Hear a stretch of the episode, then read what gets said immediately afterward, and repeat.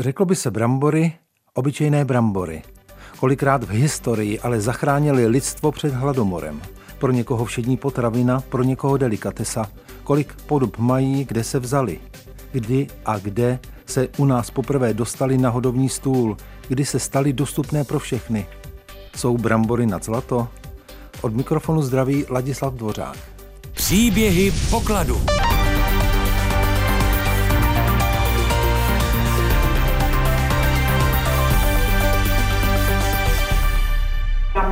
V 17. století to byla opravdu velká uh, novinka a samozřejmě se to, taky to bylo hodně drahé. Brambory se ale nejedly jako příloha, jako to známe dnes, ale jedly se na sladko, jako dezert. No a si tehdy mohl, jak jsem říkala, dovolit ty brambory, tak ukazoval, že je velmi záhodný. Což náš Vilém Slavadl třeba dělal dost poměrně často a rád. Tato nebo podobná slova si vyslechnou návštěvníci státního hradu a zámku v Jindřichově Hradci během prohlídky Černé kuchyně. Právě Jindřicho hradecké panství mělo být prvním v českých zemích, kde se brambory dostaly na šlechtický stůl, konkrétně Viléma Slavaty. Důkazy o prvním použití brambor ale nejsou jednoznačné. Při hledání v literatuře nebo na internetu nám vychází z pravidla roky 1623 nebo a to častěji rok 1632, vždy v souvislosti s Jindřichovým Hradcem. Vedoucí státního okresního archivu Jindřichův Hradec Pavel Holub popsal pravděpodobný zdroj informací. Ty zprávy se nachází v knize Františka Teplého, což byl archivář první čtvrtiny 20. století působící ve službách rodu Černínů, tady v Jindřichově Hradci. A on je autorem publikace nebo řady knih eh, věnovaných dějinám Jindřichovu Hradci. A v jedné z nich právě připomíná, že se má v účtech zámeckých k roku 1632 objevit zpráva o tom, že Vilém Slavata měl k obědu artefle, jež mu pátre z Františkáni poslali ku svátku ochutnat, za což fráter Zahradní obdržel diskrécí 15 krejcarů a do kuchyně jim poslána srna. Z tohoto zjištění jsme tedy vycházeli při dohledání podkladů, které by tedy nám svědčily eh, samotný ten pramen archivní, abychom dohledali eh, pro účely potvrzení této zprávy. Bohužel práce Františka Teplého je v tomto omezená, protože on eh, často necituje, kde ty informace našel. Tady Naštěstí nám připomíná, že čerpal z účtů zámeckých, takže to byla cesta, která nás vedla k tomu, abychom využili těch zámeckých účtů, které jsou uložené ve fondu Velkostatek Jindřichův Hradec. Jenže společné více než hodinové pátrání ve 400 let starých účetních knihách nepřineslo výsledek. No, je tady z těch 20. a 30. let dochován celý karton účetních eh, knih, které nám připomínají jednotlivé položky, jak byly propláceny a za jaké výdaje a příjmy byly vlastně tady účtovány. Bohužel při vší snaze, jak rok 1632, tak i rok 1623, jak se někde uvádí, ale bohužel stopa se nám nepodařila najít, takže negativní zjištění. Jak ale upozorňuje odborná archivářka státního okresního archivu Hana Pelcová, to samo o sobě ještě neznamená, že potřebný důkaz neexistuje. No vypadá to tak, ale nicméně já nevylučuji, že by to tu být mohlo, protože archivář Teplý byl velmi pečlivý archivář a určitě to vidíme vlastně výsledek jeho práce dějiny města Jindřichova Hradce. A já jsem přesvědčená o tom, že on nějaký doklad v ruce měl. Takže někde v nějakém kartonu v polici určitě bychom mohli zapátrat. Kartonů máme hodně a konkrétně právě tam, kde jsme doteďka pátrali, velkostatek Jindřichův Hradec má přes 1400 kartonů, má téměř 4000 knih a spoustu map a plánů, které teda nepřicházejí v úvahu. Nicméně má dva regály dodatků a tam jsou vlastně ještě skované různé poklady. Na chvíli přestaňme pátrat a zaměřme se na samotné brambory. Kde se vzali? Brambory, respektive rostlina, kterou běžný konzument zná jako brambory, se latinsky jmenuje lilek brambor, což je ta skupina lilků, latinsky ten rod se jmenuje solanum, je strašně široká botanická skupina, je rozšířená, dá se říct, kosmopolitně. A tady ta skupina lilků, kam spadá uh, lilek brambor, má centrum původu, kde filogeneticky vznikal v oblasti Jižní Ameriky a jižní části Severní Ameriky, respektive Jižní Amerika a oblast Mexika v Severní Americe. Pavel Vejl je vedoucí katedry genetiky a šlechtění na Fakultě agrobiologie, potravinových a přírodních zdrojů České zemědělské univerzity. Předpokládá se, že evolučně tyto rostliny mohly vzniknout někde před nějakými 60-70 miliony lety. V té době eh, bylo pevninské propojení severní a eh, Jižní Ameriky, to znamená, mohlo docházet k migraci v podstatě semen těch rostlin i k zájemnému křížení a eh, vývoji vlastně tady těch druhů. V době, kdy člověk přecházel od lovce přes sběrače k primitivnímu zemědělci, potřeboval nějaké plodiny, které by mohl pěstovat. Podmínkou ale bylo, aby dokázal uchovat rozmnožovací materiál. Podle Pavla Bejla z České zemědělské univerzity můžeme o domestikaci brambor mluvit zhruba v období plus minus před sedmi tisíci lety v Latinské Americe – Jedním z míst byla hranice dnešních států Peru a Bolívie v oblasti jezera Titicaca. Za druhou oblastí musíme o něco jižněji, do dnešního Chile.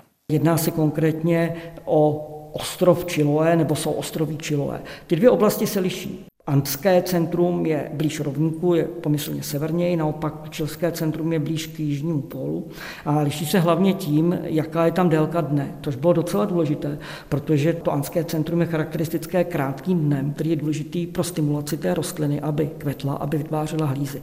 Naopak to čilské centrum je typické dlouhým dnem, to znamená krátký den představuje zhruba 12 hodin slunce nebo osvětlení a ten dlouhý den 16 až 18 hodin.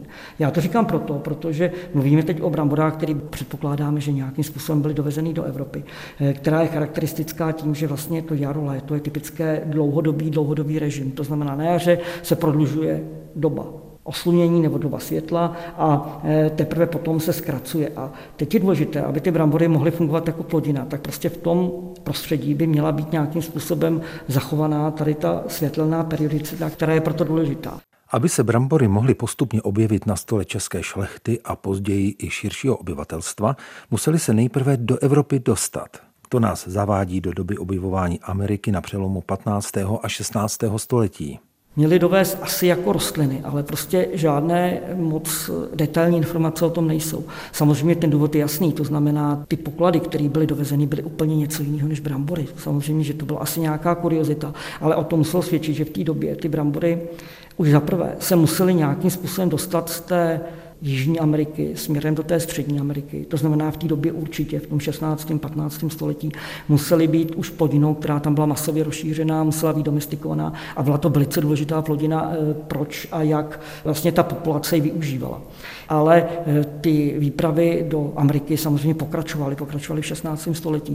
A eh, existují kronikové záznamy někdy z roku 1562, které se týkají Španělska, respektive Kanárských ostrovů, že v tomto období 1562-1567 musel probíhat asi relativně masivní import brambor z Jižní Ameriky. Ať už se brambory dostaly na Kolumbovy lodě nebo až na plavidla pozdějších výprav, jedno je jisté. S bramborami postupně přišla revoluce ve stravování. Ještě jednou zmiňme, jaký význam pro vývoj rostliny měla doba osvitu.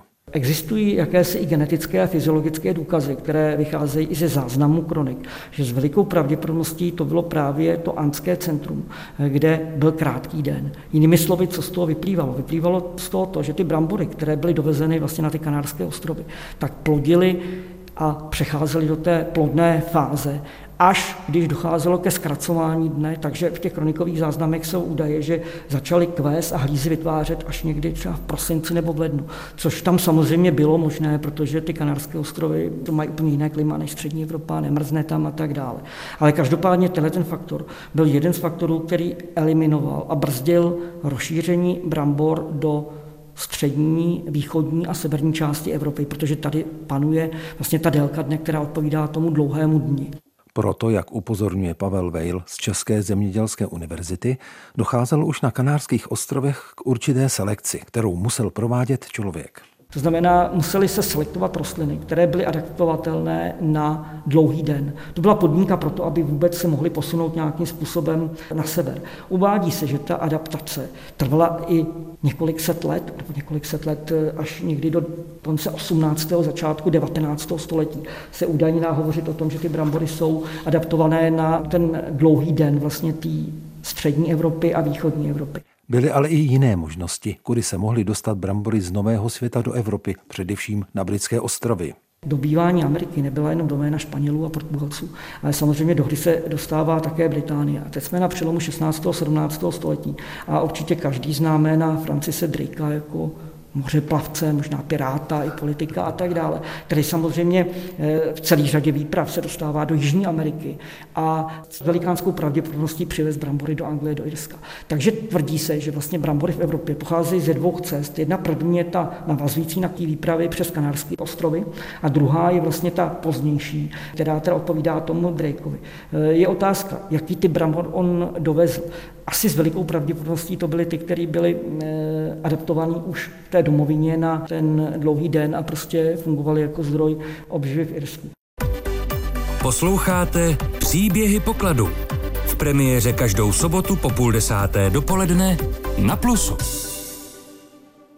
Vracíme se na panství v Jindřichově Hradci. Je hned několik indicí, které naznačují, že skutečně Jindřichův Hradec a dvůr Viléma Slavaty mohl být tím prvním, kde se brambory podávaly na českém šlechtickém stole. Jednak to byli františkáni. Tento mnižský řád měl zkušenosti s misijní prací v Latinské Americe. Slovo má kastelán státního hradu a zámku v Jindřichově Hradci Jan Mikeš. Jako každý veliký řád, i františkáni měli v té době vlastně už celosvětovou působnost. Řada těch františkánů působila i jako misionáři, přesně přímo v těch oblastech Ant, kde brambory mají svůj domov. Takže určitě není divu, že právě skrze eh, mnižské řády podobného druhu se rozšiřovaly v nějaké větší míře i tyhle ty exotické novinky, protože vlastně byl to takový trvalý pramen příchodů, odchodů a přivážení zkušeností i věcí z nového světa. Obecně se uvádí, že třeba právě irští františkáni ve Vídni byli jedni z prvních, kteří brambory přivezli do střední Evropy. A myslím si, že právě propojenost celosvětová toho františkánského řádu v tomhle hrála určitou roli. A samozřejmě neznáme bohužel jméno toho františkánského zahradníka, který měl být tím, kdo ty první brambory v Hradci vypěstoval, ale klidně lze předpokládat, že to byl někdo, kdo mohl mít nějakou zkušenost, ať už přímo s novým světem, anebo, nebo s někým, kdo v tom novém světě byl. Františkáni sídlili mimo jiné právě v Jindřichově Hradci a těšili se přízni dvora. Františkáni spolu s jezuity byli řádem, který působil v Jindřichově Hradci, takže tady máme přímo tu vazbu, proč ti františkáni a i v těch učedních knihách se nám tady objevují, že byly vydávány pravidelně výdaje františkánům za mše a podobně, stejně tak jako těm jezuitům. Takže ta vazba Vilém Slavata z Chlumu a františkáni tady je zřejmá. A roli mohla sehrát i osobnost samotného Viléma Slavaty. Tento aristokrat, který konvertoval ke katolicismu, přežil třetí pražskou defenestraci, v době pobělohorské zastával vysoké a vlivné pozice, například nejvyššího kancléře. Milan Slavata z Chlumu jako Šumberka byla výrazná osobnost, úředník, politik, velmi výrazný. Takže to, proč je to na jeho dvoře něco zvláštního v té době, když si představíme vrchní společenskou skupinu a najednou tak se mu snaží něčím tady dát něco mu zajímavého extra. Takže mohla to být taková to jako zkouška. Zase eh, něco zvláštního se mu dostává na ten dvůr, eh, takže z tohohle hlediska bych to interpretoval já. Ale jaké tam byly souvislosti, to bych chtěl větší historický výzkum upozorňuje vedoucí státního okresního archivu Jindřichův Hradec Pavel Holub. Samozřejmě existují ale i jiné zdroje, které uvádějí, že eh, jiným šlechticům eh, získali brambory někdy v době 30. leté války z Holandska. Existuje i teorie, která hovoří o Jiřím Agrikolovi, eh, který byl Sás Němec, který část svého života působil v Jáchymově Byl to lékař, lékárník a údajně on měl z Německa dovést brambory do Čech. Zase souviselo by to s tím, že zase určitě to Německo s velkou pravděpodobností mnohem dříve ty brambory zavedlo prostě jako zemědělskou plodinu. Každopádně eh, nějaké záznamy, kdyby se mohlo říct, že brambory byly plodina v Čechách, tak jsou zhruba někdy z roku 1764, kde se uvádí v kronikách, že eh, průměrná spotřeba brambor na jednoho člověka bylo 15 kg. To znamená, už v té době to určitě nebyla plodina, která by byla málo významná. Vysvětluje Pavel Vejl z České zemědělské univerzity.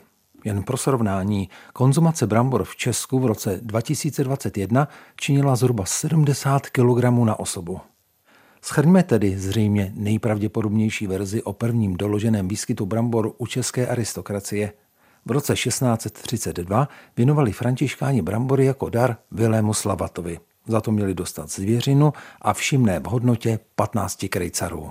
Panuje legenda, že právě co se týče Viléma Slavaty a, a těch, těch slavatů, kteří ještě kolem poloviny 17. století skutečně měli brambory za vzácnost, takže ty brambory se nepoužívaly tak nejčastěji, jak jsme na ně zvyklí dnes, ale byly i kvůli své vzácnosti servírovány jako jeden z těch luxusních pokrmů v nevelkém množství a údajně na sladko jako dezert, nikoli jako příloha nějakého hlavního jídla. Zase legendy hovoří a těžko zatím dohledat jejich pramen o tom, že, že třeba právě Vilém Slavata jedl brambory s tvarohem a s nějakou formou nějaké sladké omáčky, snad i s cukrem třtinovým samozřejmě, což by docela odpovídalo právě exotičnosti a luxusnosti Eh, kterou se ten panský kuchař tomu pokrmu snažil dát. Další zmínka je pak podle kastelána Jana Mikyše z poloviny 17. století. To už bylo za Slavatova syna Adama Pavla. Ta další je o něco mladší, o jednu generaci, protože zhruba v polovině 17. století zase podle eh, archiváře Františka Teplého existuje doklad o tom, že v Panské zahradě, která byla kousek od zámku, takže byla pěstována moučná zemská jablka, neboli brambory. A docela zajímavé je, že z obou těch zmínek vyplývá, že brambory v té době nebyly brány jako nějaký úplně běžný pokrm, ale naopak. Byla to vzácnost, určitý luxus s přídechem exotiky samozřejmě který byl posléze dáván dále nikoli jako běžná komodita, ale jako vzácný dar. A přesně tím způsobem s ním zacházel i ten Adam Pavel Slavata, že skutečně brambory odsud se zřejmě z části dostávaly i na zdejší panský stůl, ale zároveň sloužily skutečně jako dar náštěvám, přátelům, známým. Přesto byly brambory zpočátku přijímány opatrně asi s tou dávkou nedůvěry. A to bylo stejné jak jinde v Evropě, tak na našem území. Na hradeckém panství to trvalo docela dlouho, ale co se týče dalších oblastí, třeba i souvisejících právě s hradeckým panstvím, no tak tam můžeme najít zmínky někdy ve 40. letech 18. století, kdy například eh, právě ve Staré říši byly, byly brambory pěstovány Stará říše je vlastně kousek od Telče, čili dá se předpokládat, že třeba na tom telském panství se určitě tyhle pokusy také objevily. No ale jinak je to zcela obecná věc, eh, veliký hladomor na začátku 70. let v 18. století. To bylo eh, minimálně pro, pro Jindřicho Hradecko eh, to období, kdy brambory do té doby považované za sviniské jídlo, neboli dávané především prasatům, eh, tak eh, začalo eh, v nějaké větší míře brát na milost i běžné obyvatelstvo. V Jindřichově Hradci je to spojeno s tehdejším vrchním správcem hradeckého panství, který se jmenoval Štrumpf a který právě někdy kolem roku 1774 Eh, cíleným tlačením na to bylo to skutečně nějak se mu podařilo rozšířit, eh, rozšířit povědomí o tom, že brambory můžou být eh, skutečně zajímavou a plnohodnotnou potravinou. Jan Mikeš, kastelán státního hradu a zámku v Jindřichově Hradci. Nabízím dva pohledy na vnímání brambor ve druhé polovině 18. století, publikované v knize Františka Kutnara Malé dějiny brambor. První ukázka je z roku 1764. Jezuita a králový hradecký dějepisec František Švenda kritizoval používání brambor jako nevlasteneckou novotu. To taky ponejprv, nikdá nevýdané, spatřil jsem na polích sázené zemská jablka, neb jakých nazývají Erdäpfel. Pozůstalý to užitek vojny, jenž když sotva kdy předešle, jen toliko při plotě a pro prasata se sázeli. Čechové, všech mravů i nemravů jiných národů se uchytající, zapomena obživu svých předkův, zanedbaje řepy, zelí, hrách, čočku, boby, prosa a takové další silné potravy, toho tak lehkého a prázdného pokrmu se uchopili. Tolik tisíc korců obilí a podstatné potravy zem českou zbavujíce, nedostatek vyživení rozmáhají. Novou bídu, však když je něco novýho, dobrovolně na sebe uvalujíce. Zcela opačný názor představoval Jan Braum, vltavotýnský měšťan a vrchní na bývalém jezuitském panství Žíreckém v severovýchodních Čechách. Jeho slova z roku 1770 jsou vlastně prvním pojednáním o bramborách u nás. Jestliže člověk má brambory, nepotřebuje chleba. Je bezpečný před jakýmkoliv hladem a tento tak znamenitý a pro lidskou výživu tak zdravý plod země je také takřka jedinou plodinou, která šťastně prospívá, když se obilí buď nezdaří pro špatné počasí, jako jím byla letos navštívena naše vlast, nebo když je zničeno krupobytím.